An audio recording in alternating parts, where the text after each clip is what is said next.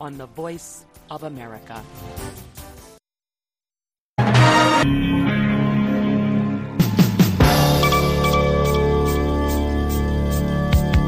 Ni saa saba mchana katika studio za Sauti ya Amerika, Washington DC, sawa na saa tatu usiku Afrika Mashariki.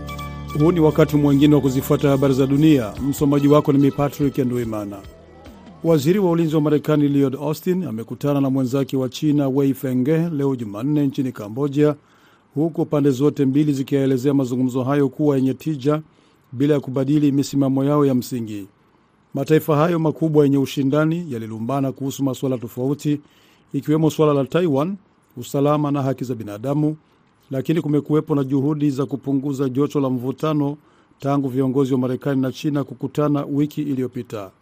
Rais wa Marekani Joe Biden na mwenzake wa China Xi Jinping walijaribu kupunguza kutupiana maneno, lakini tofauti kati yao zilionekana wazi, na mazungumzo kati ya wakuu hao wa ulinzi yalikuwa kama hayo ya marais.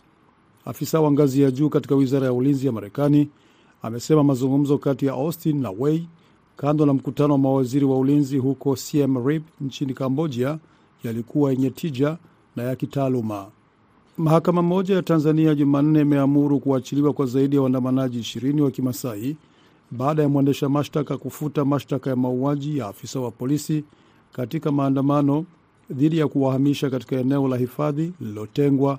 Wakili wao amesema wafugaji hao wa Loliondo katika wilaya kaskazini ya Ngorongoro waliishtumu serikali kwa kujaribu kuwalazimisha kuondoka kwenye ardhi ya mababu zao ili kuandaa mashindano ya uwindaji kwa watalii kutoka nje, lakini serikali ilitupilia mbali tuhuma hizo ikidai kuwa inataka kulinda kilomita za mraba 1500 za eneo hilo kutokana na shughuli za binadamu ili kusaidia wanyamapori kustawi, huku hali ya mvutano ikiongezeka.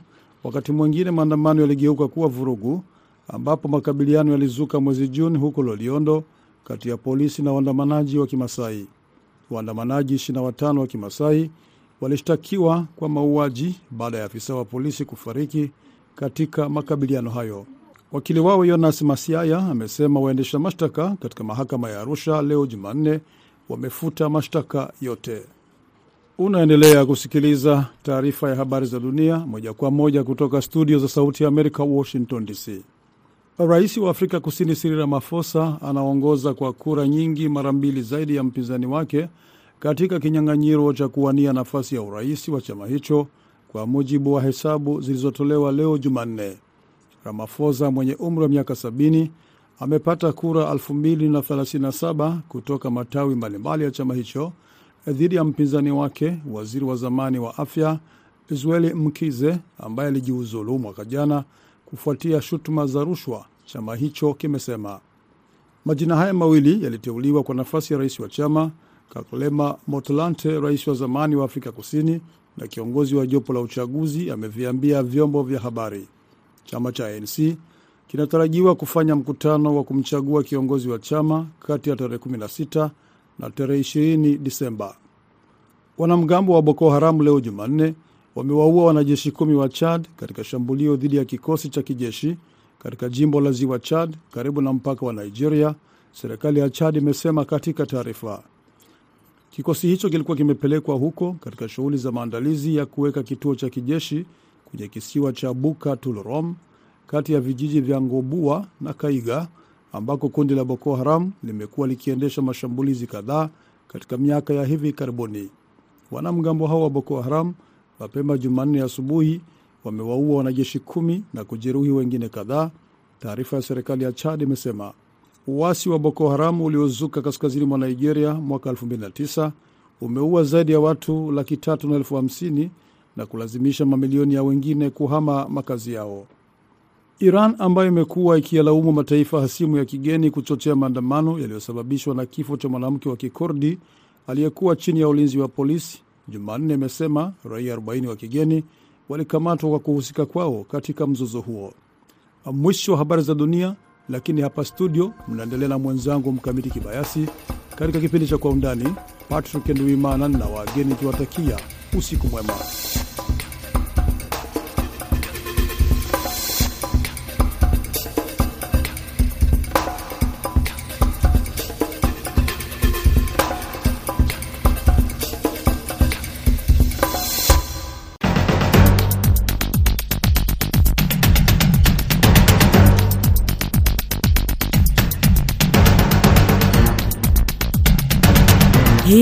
Kwa Undani. Kwa Undani sehemu ya kwanza, tunaangalia mapigano yanayoendelea huko mashariki mwa Jamhuri ya Kidemokrasi ya Kongo, DRC, ambapo sasa rais wa Angola ameingilia kati na kutaka kutafuta suluhisho. Na sehemu ya pili, tutaangalia mkutano wa viongozi wa Afrika hapa Marekani mwezi ujao.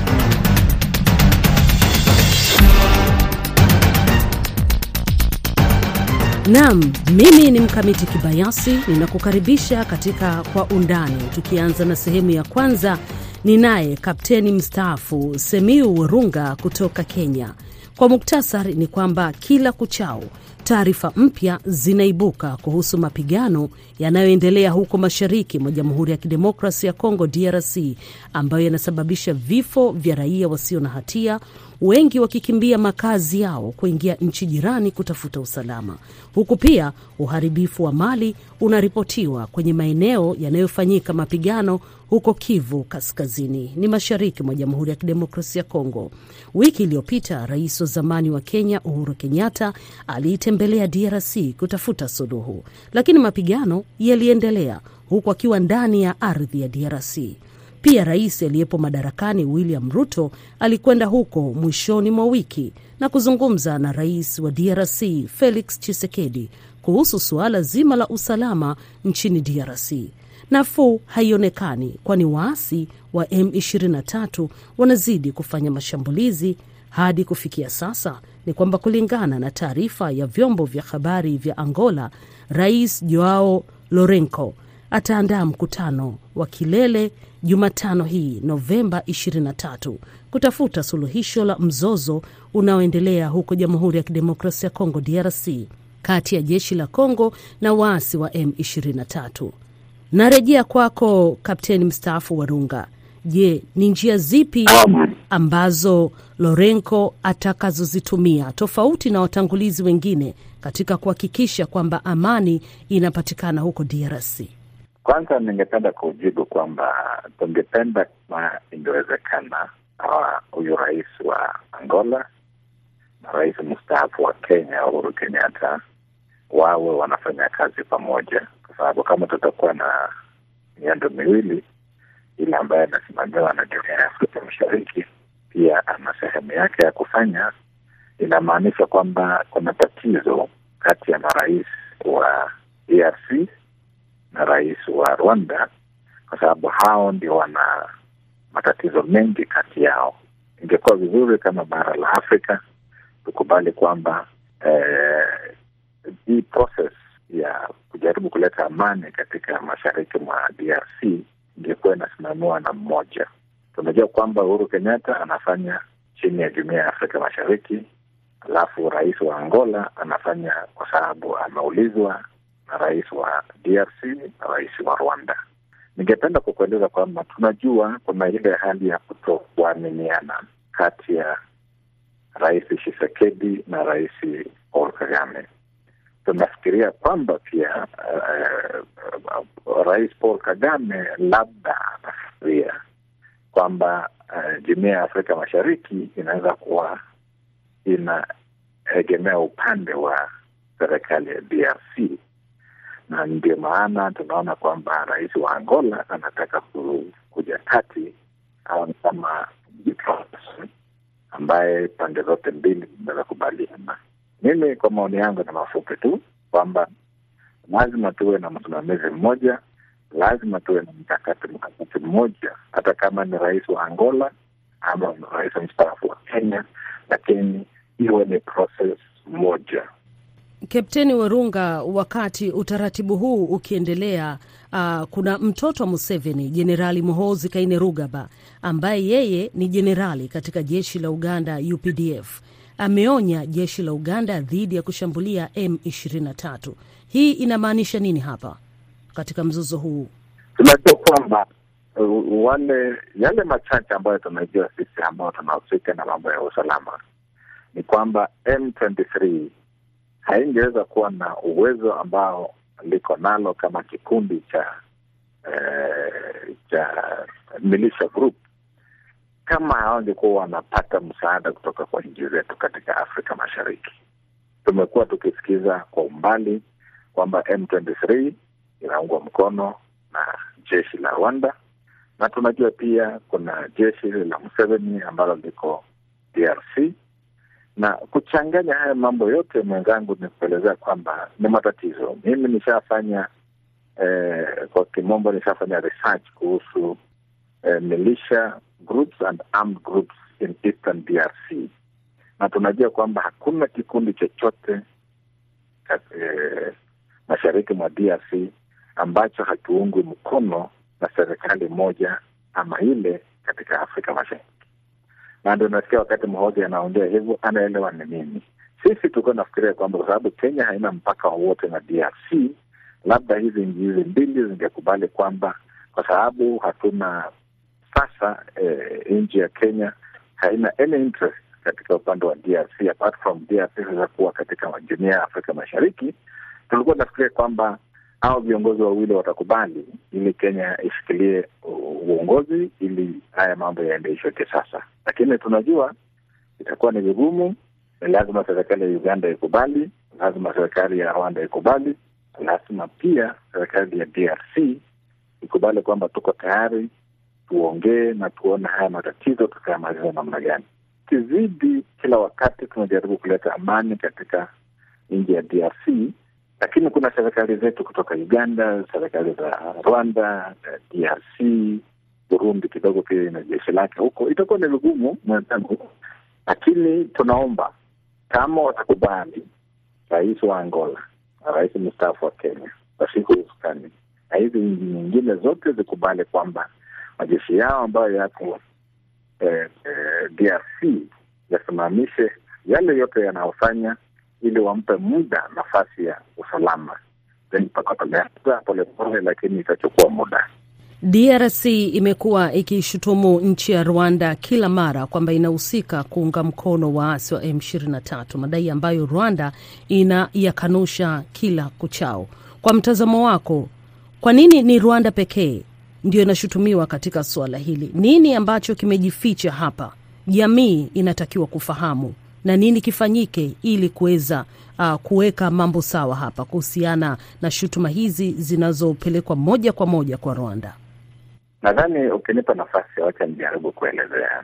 Wakati tulikuwa na lile tatizo la genocide katika nchi ya Rwanda, jeshi la Rwanda, wengi wanajeshi Rwanda walikimbilia DRC na wengi tunajua wakati huo walikuwa wanatoka katika jamii ya Kihutu. Wakati Rais eh, Kagame aliposukani jamii fulani ama kikundi fulani ya lile jeshi ambalo lilikuwa limetoroka kutoka Rwanda walijiunga na jeshi la DRC. Tatizo la Rwanda imekuwa ni kwamba ni lazima nchi ya, ya DRC ihakikishe kwamba wale wote ambao waliunga na walijiingiza kwa kimombo walijoin jeshi la DRC zihusishwe katika operesheni zote katika upande wa mashariki mwa DRC. Ya pili, tunajua M23 wengi ni Watusi, na ndio maana kila wakati tunaambiwa kwamba Rwanda inawapea e, msaada kwa sababu ni kama buffer zone.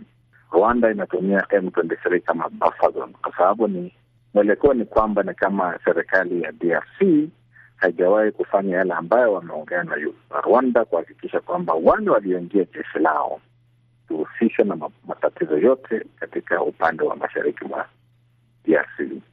Ya tatu ni kwamba wakati eh, viongozi wa M23 wanaanza kupigana na jeshi la DRC ni kwamba hao hawajakubaliwa kama wananchi rasmi katika nchi ya DRC. Ni Watusi yes, lakini wamezaliwa, mababu zao walizaliwa huko, lakini kumekuwa tatizo kwamba serikali ya DRC ijawahi kuwatambua kama wananchi wa DRC. So kuna matatizo mengi mwenzangu hapo, ambayo wakati tunajaribu kutafuta amani katika nchi ya DRC ni lazima pia tuwe na kuelewa ni kwa nini, ni wapi tumetoka, ni wapi tunaenda, na ni yapi lazima yashughulikiwe ya, ya tuwe na amani katika nchi ya DRC. Kwa kuwa tayari hili linaonekana ni tatizo na ni changamoto katika kuhakikisha kwamba amani ya kudumu inapatikana huko uh, Jamhuri ya Kidemokrasi ya Kongo DRC, unadhani kwamba rais wa Angola Lourenco atafanikiwa katika hili? Kwa kuchukua tathmini hizi zote ambazo umezitaja na zingine ambazo pengine hazijawekwa bayana katika kuleta suluhu? Ni lazima pia wale ambao wanajaribu kuleta amani, kuleta amani katika nchi ya DRC wawe wako tayari kusikiza ukweli, wawe wako tayari kupambana na ukweli, na lazima wawe na uwezo wa kuhakikisha kwamba yale yote ambayo yametendeka katika hiyo sehemu ya DRC yanashughulikiwa. Tatizo ni kwamba kuna sometimes tunapata viongozi wa Afrika wanataka kuongea juu ya amani, lakini hawataki kushughulikia na the, the, the, the real problems ambayo imeleta hayo matatizo katika nchi ya DRC. Kama watakubali kwamba kweli serikali ya DRC haijafanya ABCD, kweli serikali ya Rwanda haijafanya ABCD, kweli serikali ya Uganda haijafanya ABCD, na wakubali kwamba hayo ndio matatizo, basi kwa sababu tumeelewa, lazima tuanzie hapo ndio tuhakikishe kwamba tunaweza kushughulikia hii shida ya usalama. Kama hawatakubali na kama hawako tayari, what we say to face the bullet, then itakuwa ni shughuli ya mikutano, kukutana mahotelini, kuongea, lakini lazima, anataka kurudia, lazima they go to the depth of the problems ambazo ziko Eastern DRC. Wasipofanya hivyo, tutakuwa tukiongea mambo ya usalama miaka nenda miaka rudi. Shukrani sana Kapteni mstaafu Semiyu Werunga kutoka Kenya, ambaye ulikuwa ukielezea uh, mgogoro unaoendelea Jamhuri ya Kidemokrasia ya Kongo, ambapo sasa rais wa Angola Joao Lourenco ameamua kuchukua uamuzi wa kuwa ni mpatanishi katika uh, mzozo wa DRC.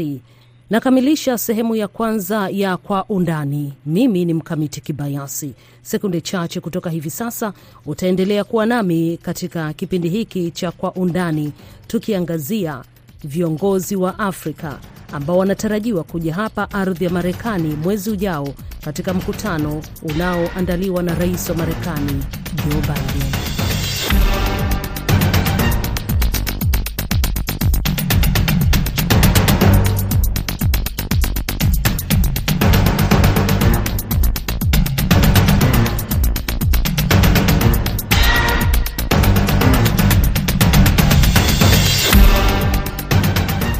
Na sasa karibu katika sehemu ya pili ya Kwa Undani, nikiangazia ziara ya viongozi wa Afrika kutembelea hapa Washington DC.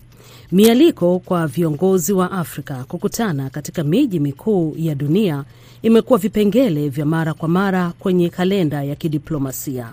Mkutano wa Ufaransa na Afrika, tukio la kila mwaka tangu 1973 na mikutano ya kimataifa ya Tokyo iliyoanza mwaka 1993 sasa imeungana na mikusanyiko kama hiyo nchini China, Uturuki, India, Russia, miji mikuu mbalimbali ya Umoja wa Ulaya na Uingereza. Rais wa Marekani wa zamani Barack Obama aliwakaribisha viongozi wa Afrika mwaka 2014 na hivi sasa basi, Rais Joe Biden wa Marekani aliyeko madarakani anafuata mkondo huo huo, na mkutano wa pili wa viongozi wa Marekani na Afrika mjini Washington DC unatarajiwa kufanyika mwezi ujao, yaani Disemba 13 hadi 15. Ili kujua hili kwa undani ninaye Profesa David Monda kutoka chuo kikuu cha New York katika jiji la New York hapa Marekani. Katika mkutano huo, mada mbalimbali zinatarajiwa kujadiliwa, mada zinazoathiri uhusiano kati ya Marekani na nchi katika bara la Afrika. Je, kwenye ajenda ya usalama, Profesa Monda, tutarajie nini hapo? Nafikiria kwa ajenda ya usalama tutatarajia eh, ubunifu na kusisitizwa kwa vita dhidi ya ugaidi na pia jambo hili la mabadiliko ya tabia nchi, yaani kwa uh, tisho la mabadiliko ya tabia nchi kwa usalama wa, wa binadamu uh, Afrika na kote duniani, na pia hili janga la vita la wenyewe kwa wenyewe kwa mataifa mengi Afrika, kwa mfano kule DRC. Kwa hivyo changamoto zipo nyingi, na nafikiria zitajadiliwa hususan kwa jambo hili la usalama. Profesa Monda, unadhani viongozi wa mataifa ya Afrika watakuwa tayari kujadili suala la demokrasia hasa linapogusa mihula ya kiti cha urais madarakani, ambapo baadhi ya mataifa ya Afrika kama vile Uganda tunaona rais yupo madarakani kwa miongo na miongo. Hili unadhani wapo tayari kulipokea? Sifikirii wapo tayari kulipokea. Uh, tunaona kule Uganda vile umesema, uh, Rais Museveni hivi karibuni, uh, Theodore Obiang Nguema Basongo atakamilisha zaidi ya miaka arobaini na tatu na anaendelea uh, kujaribu kupata uh, uongozi, yani kujiongezea miaka au miongo mingine. Uh, lakini pia kuna kuna kuna tisho hapo ambapo kwa upande fulani serikali ya Joe Biden ni kama imepigwa chenga kwa suala hili la demokrasia.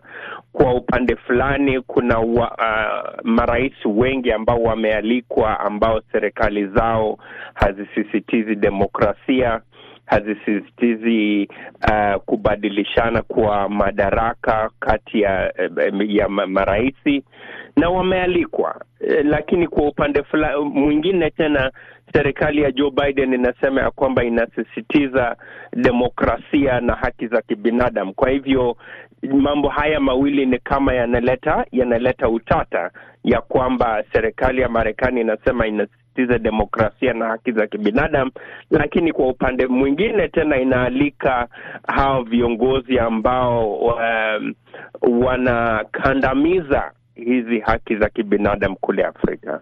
Profesa Monda, mkutano huu wakati unakaribia, tunashuhudia baadhi ya mataifa katika eneo la Afrika Mashariki, hasa Jamhuri ya Kidemokrasia ya Kongo, bado kuna mapigano ambayo yanaendelea. Tukiangalia kule Ethiopia, hali sio shwari kihivyo eh, lakini wanapokaribishwa kuja hapa katika ardhi ya Marekani kuzungumzia uh, masuala ya Afrika, ushirikiano mwema na Marekani, je, unadhani Rais Biden anaweza kugusia moja kwa moja katika migogoro hii inayoendelea huko bara la Afrika na pengine uh, kutoa ushauri wake, au Marekani ipo tayari uh, kusaidia kusitisha uh, mapigano yanayoendelea huko?